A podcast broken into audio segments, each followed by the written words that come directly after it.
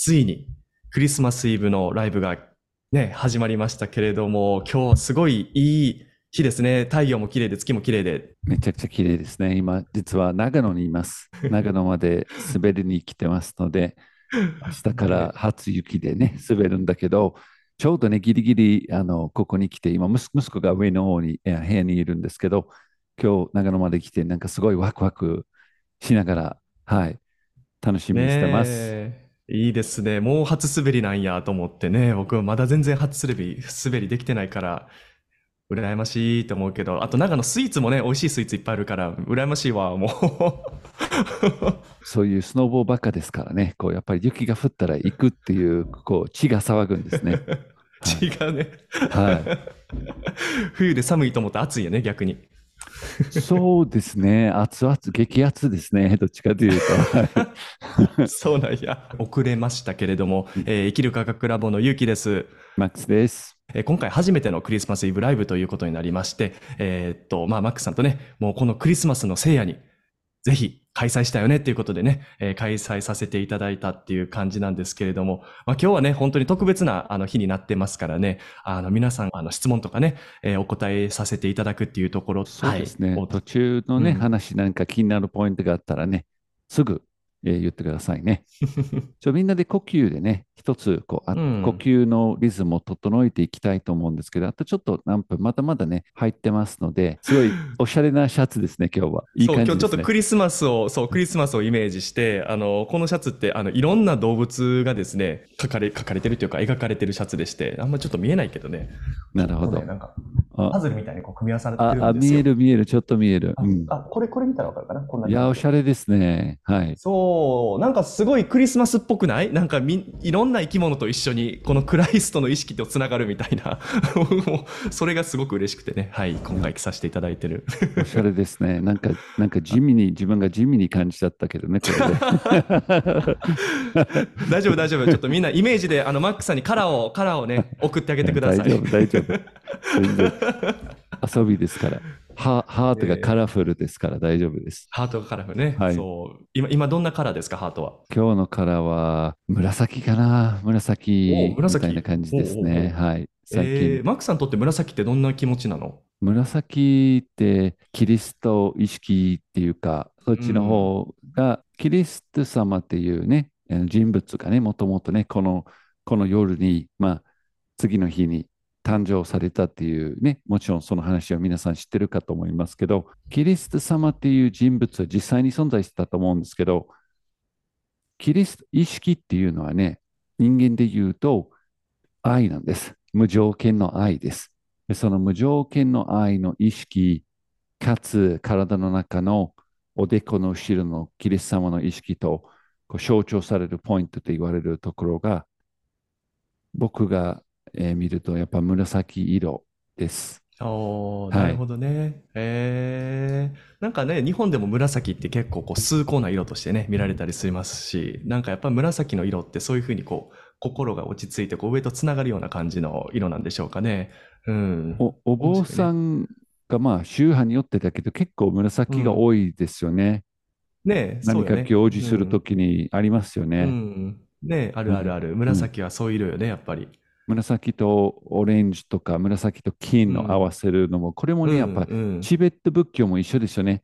オレンジと紫を合わせるんです、基本的に。確かに、はい確かに。うんうんうん。言えてる言えてる。じゃあ、皆さん、えー呼吸は、えーポッドキャストの方とかね、他でもね、やってる方が多いかと思いますけど、まあ、簡単に、えー自分の呼吸のリズムをこうスローダウンして、みんなが同じような呼吸のリズムになっていくと、すごくね、話が聞きやすい、入りやすい、えー状態になりますので、よかったら、その呼吸法の間にだけでも、自分のスクリーンをオフにしてもいいですし、ちょっとね、気持ちよくなって、口が開いてよだれがたらーっと出てくることも 普通にありますし、えーさっきね、実はこの回が始まる前に2人でね、呼吸を合わせてやったんですけど、そこにもちょっとやばいシーンがあったというかね、あのゆゆうきさんが ちょっとこう、意識がすごいね、あのねか開花しそうな瞬間がありましたね。なんでなんやろね、ポッドキャストの収録前によく起こるよね、なんとなく。ね、はい、お願いします。エネルギーが通りやすいからだと思いますね。ねじゃあちょっとうん始めますね。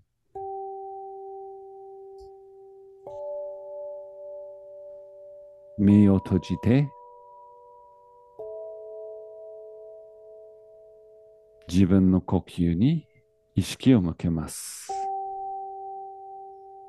スローな呼吸。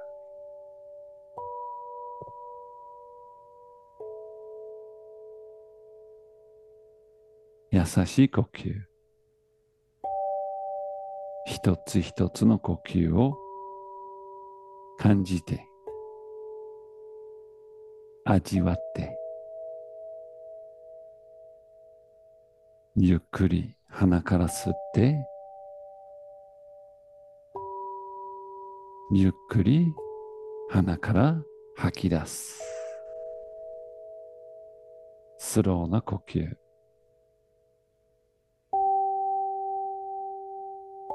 一つ一つの呼吸。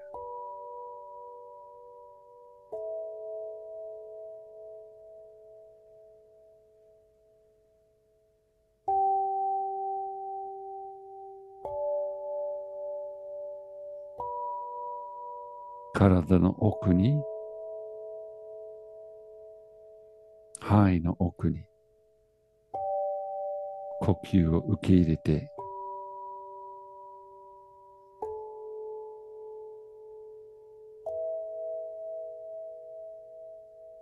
全身がリラックス。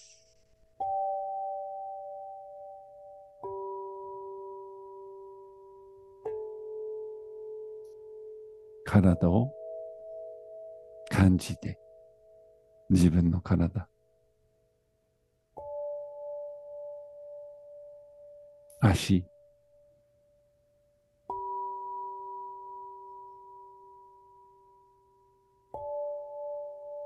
お尻、骨盤を感じて。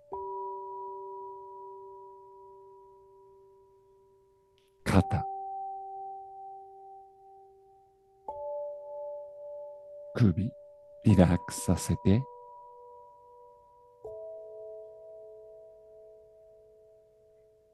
スローな呼吸で。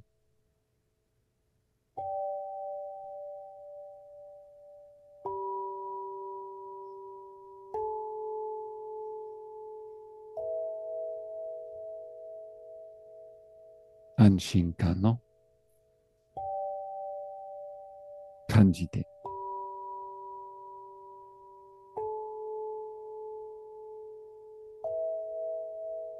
ここにいるメンバー。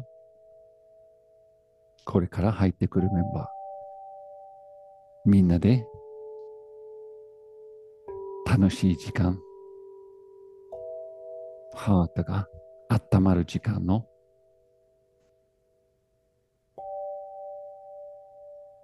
みんなで過ごしましょう。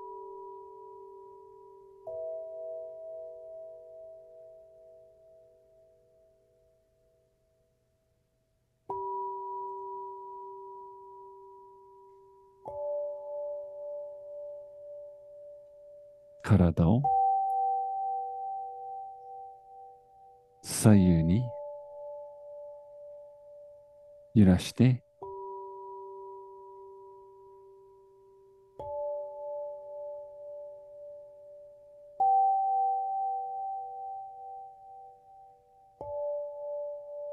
準備ができたら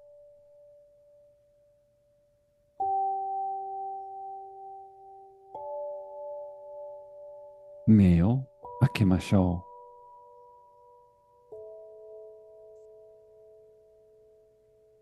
はい。これで最初のちょっとした呼吸できました。またね、最後の方にも呼吸したいと思ってるんですけれど、これでね、みんなが同じ空間に、同じフィールに入りました。で、ここにね、今いる27名ですけど、今回ね、うん全回全体的に67名申し込んでいただいて、またね、徐々に入ってくると思いますけど、本当にこのメンバーで、えー質問も含めて、呼吸も含めて、みんなで一つ輪になって、各地にいるけれど、同じ場にいるように、え感じていただきたいと思います。はい。はい。ありがとうございます。ではでは、もう一度ね、えっ、と、仕切り直しというか、始めていきたいなと思います。はい。えー生きる科学ラボのゆうきです。マックスです。いつもはですね、えーポッドキャストを配信させていただいてるんですが、まあ、毎週金曜日夜6時ですね、えーと、生きる科学ラボっていうのをえー配信させていただいておりまして、えー本日はえークリスマスイブ、まあ、クリスマスの聖夜にですね、えー、ズームライブを開催した、えーするということになりまして、えーマックさんと僕でですね、えーと、皆さんの日々感じてることだったりとか、まあ、エピソードを、ポッドキャストのエピソードを聞いて、まあ、疑問に思ったこと、気になったこととかのご質問とかに答えていくというような回になっております。というような感じで、今日もでも、なんか大人数でクリスマスパーティーをやってるみたいな感じで、ちょっとすごいワクワクしてたんですね、僕。いいですね。ねクリスマスパーティーといえば、ケーキも欲しいんですけどね。え。ああ、欲しいね、クリスマス。もうケーキ食べながら喋られへんな。まあ皆さん、皆さんもし手元にあれば、あのクリスマスケーキでも、えー食べてください。僕ね、さっき食べたところなんですので、ちょちょっとクリスマスえ、ケーキ的な気分も味わいながら食べたんですけど。え、もう、もう食べちゃったの？そう食べちゃないん食べちゃいましたね。はい。うせやん、僕まだ食べてないやん。はいエネルギーでもらおうかな。はいはい後で、後でエネルギー、ケーキのエネルギーを送りますから、はい。なんかありがとうな、ありがとうございます。はい。ケーキのエネルギーはちょっと寂しいね。なんか実物が欲しい、ね。寂しい。そうね。できれば、やっぱそれってほら、地球の醍醐味やん。物質を食べれる、はいあの、味わえるっていうのがね。そうですね。はい。そうですよ。ねえ。マックさん、普段どうなの？クリスマスの日とかって結構クリスマスパーティーとかってやったりする？そうですね。まあ日本に来てから結構長いですから、日本だとそ、それこそ最近増えたんじゃないですか、クリスマスパーティーとかだけど、うんうんうん。こう最初日本に来て、最初鹿児島にいたんですよ、3年間とか。その頃ね、本当にクリスマスっていうものに対する、なんていうか、気持ちがあんまないっていうことに、最初はびっくりしたんですけど、イギリスだったらもうとにかくね、大騒ぎなんです。良くも悪くもね。あの、どこに行ってもクリスマスの音楽が流れてるし、ね。クリスマス、うんクリスマス、クリスマスみたいな感じだけど、もう鹿児島にいたらね、普通にみんな、あの、いつも通りに動いて仕事して、今日、今日はクリスマスですよ。あ、そうか、みたいな感じで。あの、でも、やっぱりね、最近増えてきたんじゃないですか。日本の中にちょっとパーティーやったり、うんなんかやったりっていうことななんだけれど、やっぱりね、クリスマスは人が集まるっていう意味がそもそも大きいんですよね。ああ、そうなの？クリスマスっていうとね、こう2つの言葉から成り立ってて、クライストっていう言葉はね、うんキリスト様ですね。キリスト様っていう意識でも捉えることもできるし、キリスト意識っていうふうにも、ね、受け取ることもできるんですけど、マスっていうのがね、集まる、祝うっていう意味ですから、うん、そのある意味でそのの、キリストの意識っていうか、うん。キリスト様だけじゃなくて、我々の中のそういった愛、無条件の愛の意識をみんなで集まって祝うっていうか、こう、celebrate っていう意味なんですね。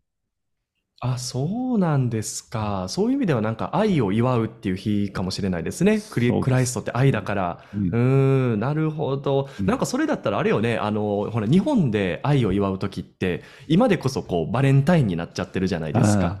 はい。うん。本当はクリスマスの日に、やっぱりこう、普段愛をこう共有してる方とか愛し合ってる方に、はいね、なんかお祝いができるとあったかいですよね。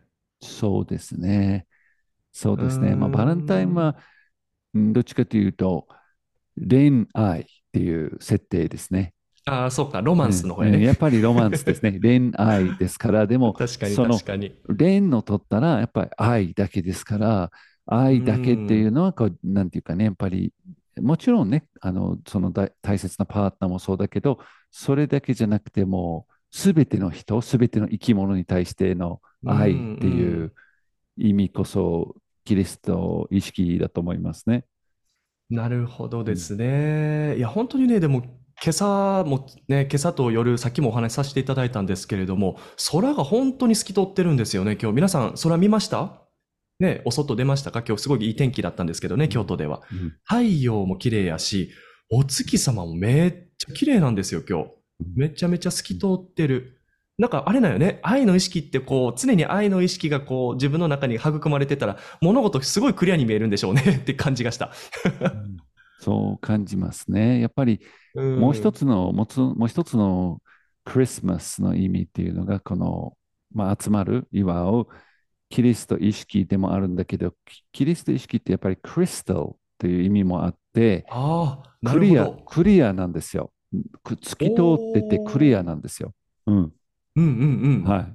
今めっちゃしっくりきた。なるほどね。そうか。ってことは今日はクリスタルな日でもあるってことですね。うん。うんそうでなる。ほど、なるほど。いや、あの、皆さんね、あの、このね、ライブの後でもいいですからね、あの、お月様ぜひ見てください。すごい綺麗に本当に今日は見えるから、ね、すごいジーンときた。ではではでは、早速、あの、質問にね、答えていかないと今日の趣旨がね、なかなかね趣旨に入っていけないということもありますからね。はい。あの、まあ、こんな感じで、あの、皆さんやっていきますから、何かあったらね、どんどんコメントしてくださいね。まずね、ここからスタートしたいなと思うのがありましてですね、うんえーまずえー質問いただいたので読ませていただきます。うんえーいつも楽しく視聴しております。ありがとうございます。えーお二人の話がとても興味深いことばかりなので、えー友人たちにもお勧めしています。えーみんな、ありがとうございます。お勧めしていただいて。みんな、お二人の、二人が意識のことを追求することになったきっかけ、経緯を知りたいですと。これなんか最初の質問にしうんって感じじゃない？うんうんうん。いいと思います。はい。どう？どう？マックさん教えて。なんか、意識を追求する経緯、きっかけ。そうですね。もう、うん普通に喋っちゃうと、多分今日の回がこれで終わっちゃいますので、そうそうならないように努力しながら、あの、うんうん短く短くっていうふうに考えると、まあ僕は10、10特に3、4、5はめちゃくちゃ落ち込んでですね、もう本当に人生のどん底でした。でう、ん。そのどん底っていうのは、まあ、いろんな意味があったんだけれど、基本的に、えー自分自身が嫌いになって、えー自分うんがその時やってたことも、もうとてもうん罪悪感も嫌な気持ちもありながら、自分の結構不不良でしてね、こういろいろ悪いことして、で、その一番どん底にいた時に、ひらめいたんです。ひらめきが湧いてきたっていうか、ひらめきがそれこそ、なんていうか、そのひらめきがどっから来るっていうのもまた面白いテーマなんだけれど、自分自身から湧いてくるものでもあるんだけれど、まあ、誰かからヒントを得ながら湧いてくることが多くて、その時も僕も、うんうんうん。えーまさしくね、こう、大事な先輩からヒントを得ながら、ひらめいたのが呼吸だっていうことで、森に行ってね、呼吸呼吸、何にもね、呼吸のことを知らないままね、そそれか、それからね、33年経ってね、少しだけ呼吸のことを知るようになったわけですよ。だけどほんの少しですよ。うんその時何にも知らないままに森の中に行って、えー一人で木の下に座って目を閉じて呼吸してたら、その人人生のどん底から、えーすごい、これならやり直せるっていう、こう、自分の中の光っていうか、自分の中の本来、本来の自分の声というか、本来の自分うの流れがちょっと再びつかめたんですよ。おはい。ーそれそのキーポイントから、まあ、呼吸法なり、瞑想なり、なんなり、これなり、意識なり、脳科学なり、いっぱい勉強して、追求して、えー今に至るっていうような感じですね。へえ、はいなるほど。ってことは本当にインスピレーション。一言で言うと。そうですね。そうですね。ヒント、ヒントいただきながらインスピレーション来ましたね。へえ、そう、もう、だってね、今まで、それまで全くこう呼吸に触れたりとか、呼吸しようとなんてそういう意欲も湧いたことなかったんでしょ？そうですね。ちょっと本当にかなりとうん。突然っていうか、その時の自分からすると結構大きな、大きなステップというか、ジャンプというか、うん。うんだいぶ違う。そ、その時の自分の考えるようなことではなかったんだけれど、うんうん人間って本当に不不思議なことに自分がチャレンジが来て、こうしんどいって辛いってこれ、これ以上やっていけないっていう時に、そういうジャンプしたりすることが多いんです。皆さんそこまで行かなくていいんですよ、どん底まで。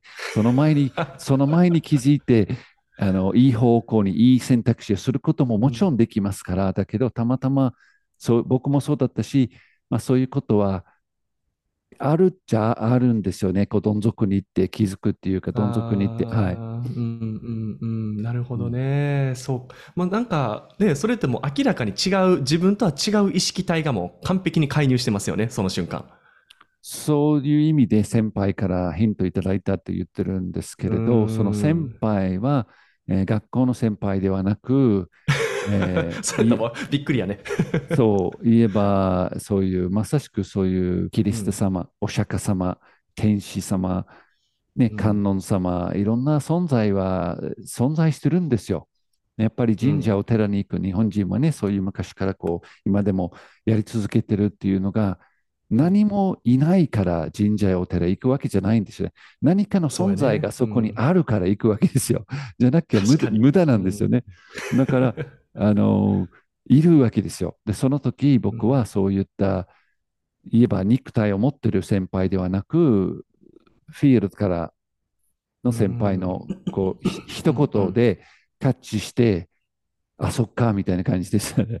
はい。なるほどね。いや、だから結構、そう考えてみると、日常でガイドをしてくれてることって多分あると思うんですよね。うんただ、なんかその、ここぞっていう時が一番強い、こう、メッセージとかガイドがやっぱり来てるんちゃうかなと思うんですよ。うん。うん。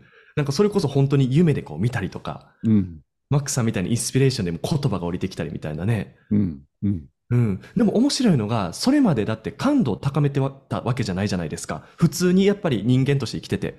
そうですね。いや、でもそうんの感動を高めたっていうのが、うん。切実にこの流れを変えたいっていう気持ちだったと思うんですよ。ああ、うんなるほど。自分の中に、えーその、それまでの自分の人生が向いてた方向をやってきたことは、もう納得できなくて、もうこれ以上はもうやめてっていう自分の中の声が強くなってたことイコール感度が強くなったということだと僕は感じますね。ああ、それ、なるほどねと思いますね。ってことはやっぱり意志力みたいなところなんですかね。どこまで切実にそれを願うのか。そうですね。まあ、うんどこまで本気で願うという言い方もできると思いますね。なるほどね。本気で願うか。いや、最近いつ本気で願ったやろ。ねえ、皆さんいかが？最近本気で願った。ねえ。願ったことがあったらどんどんチャットに書いてくださいね。はい。いやー、え最近本気でね、うん、あ、何ですか？はゆい。きさんは、その、それこそ、その意識に興味を持った流れ。きっかけ？いや、僕ね、そ、そこまで、なんて言うんでしょう、刑事体験みたいなことでは全然ないんですけど、あの、さっきのと比べてしまうとかなり幼稚かもしれないんですけどね、あの、僕、スター・ウォーズが大好きで、スター・ウォーズに、皆さん、ジェダイって出てくるのってご存知ですか？まあ、そもそもジェダイっていう存在知ってますか？あの、一応スター・ウォーズにはですね、あの、この、一番スターのキャラクターがいるんですよ。で、そのスターのキャラクターっていうのがですね、銀河の平和を守る、えージェダイたちというのが いらっしゃいまして、彼はですね、彼らはあの光の剣、ライトセーバーっていうんですか、光の剣と、うんえー意識の力で、ね、物事をこう読み取ったりとか、こう物を動かしたりとかするんですよ。うんで、幼い時から僕、父親にそれを見せられて、まあ、あの、シンプルに、あかっこいいと思ったんですよね。うん これできるとええなとかって普通に思ってて、これ絶対できるはずやと思ってたんですよ、子供の時に。うん。絶対できるはずや。ただどうやってできればでできるのか分からへんとう。ん。うん。で、それでまあ、そんなね、ジェダイになりたかったっていうことも忘れてね、あの、のらりくらりあの、人間ね、してたんですよね。普通にこう、デザイン科行ったりとか学校行ったりとかして。ただ、あの、ある日、その意識のね、あの、世界に戻ってくるきっかけがあったんですよ。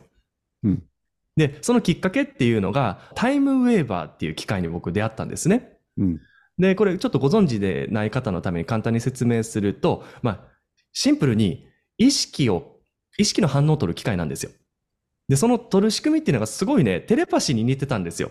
うん。うわこんなのが、何、科学の世界で科学の力でできるようになったんやって思った時から、もう僕のスイッチがパチンと入ってしまって、うんそっからもう意識の探求と、その機械でもできるんやったら、人でもできるやろうと思ったんですよ、シンプルにうん。で、そっからどんどんどんどんこう人ってどういうふうにこう意識の影響を受けたりとか、どうやったらこう意識の共鳴をしてテレパシーができるようになったりするのかとか、うんそういうのをどんどんどんどん探求しだしたんですよね。